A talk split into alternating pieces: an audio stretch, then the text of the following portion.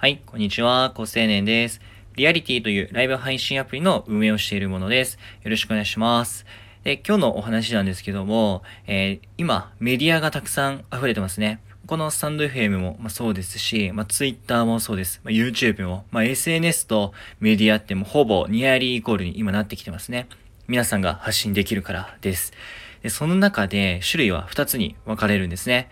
誰が発信してるかが関係あるメディアと関係がないメディアです。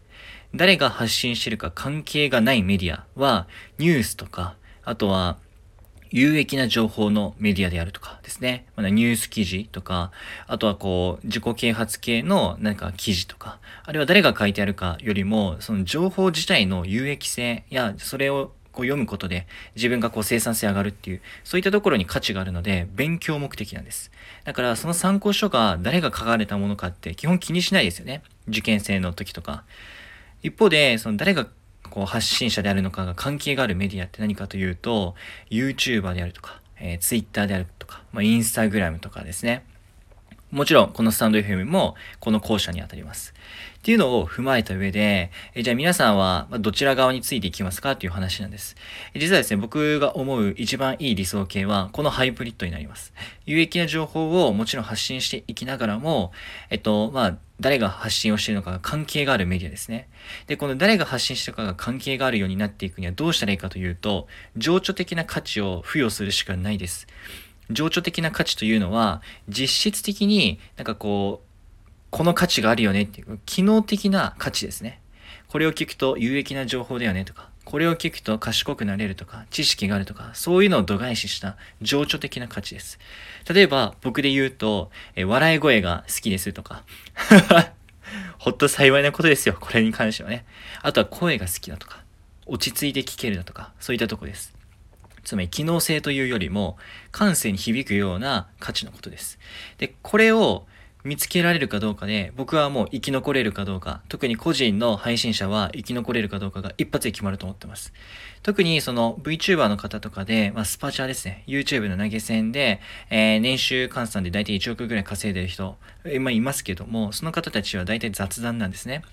雑談でなぜ稼げるのか、有益性がないのに稼げるのかについては、情緒的な価値がもうぶっ飛んでるからです。可愛いとか、この人と話していると元気がもらえるとか、そういったところですね。じゃあ、踏まえてスタンド FM どうかというと、割とユーザー層は意識高い系の方が多いです。まあ、社長をされていたりだとか、あとはまあなんか勉強アカウントであったりだとか、そういった方たち見かけます。なので、有益性ってものはあった方が強いっていうのは間違いないです。このプラットフォームはね。ところが、有益性ってものは横展開が可能なので、誰かがこれ言っていたよって自分も言えば、自分も有益性を持てるので、なので、えっと、誰が言ってるのかを関係なく、ただただ、えコピペができてしまう。参入障壁が低いということですね。なので、えっと、自分でしかない、え情緒的価値を、ま、出していかないといけないので、それをしないとスタンド FM でも生き残れないのかなっていうふうに思ってます。じゃあどうしたらいいのかってことなんですけども、僕が思うにはね、いろんなことを試して、で、あとは自分の素ですね。オープンマインドで友達に語りかけるようにしてリスナーの方たちに話す。もうこれに徹すると思います。その情緒的な価値をじゃあ感じているリスナー側の立場に立って考えればもう一目瞭然なんですけど友達のようにそれから好きな人の話のようにあの配信者の言葉を聞くと思うんです情緒的な価値が発揮されていれば例えばですけど YouTuber で俺的ゲーム速報さんっているんですよ。FX のあの資産家の方です。でその人の配信僕結構見てるんですね。で最初は、えっと、僕 FX、まあ資産運用とかいろいろやってるので、そこのなんか情報を知りたくて、まあ彼の YouTube に最初は手をつけたんですけど、今はえ彼の、えっと、著名人へのディスり話、ディスりトークと、あとはその彼の横に座っているニャン吉っていう猫がいるんですけど、その猫が見たくて見てるんです、今。でその俺的ゲーム速報さんの、なんだろう、資産運用に関する、あの、いろんなテクニックとか聞いてないです。もう自分で勉強してるんで。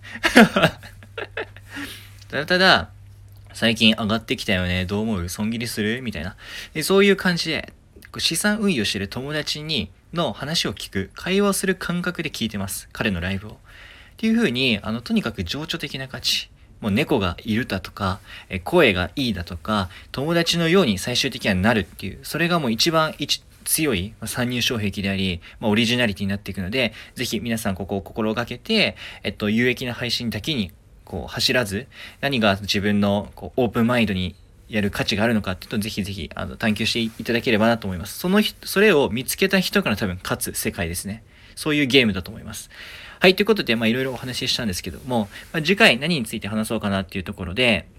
まあ、あの、運営視点で、このスタンド FM で持てる、まあ、ユーザー層っていうところをもう少し深掘ってお話ししたいなと思ってます。まあ、前回あの、運営目線で、まあ、どういうユーザーが持てるのかを説明したときに結構反響がありました。運営目線っていうのがとても良かったですっていうところですね。なので、あの、その観点に立てば、もっともっといろんなお話できるので、まあ、冒頭でお話ししたように僕、リアリティというライブ配信アプリの運営をしていますから、えそこで、まあ、2年半いろいろやってきたことから、まあ、そこの視点でいろいろお話ししていければなと思ってます。ということで、よかったらフォローして待ってみてください。じゃあまたね。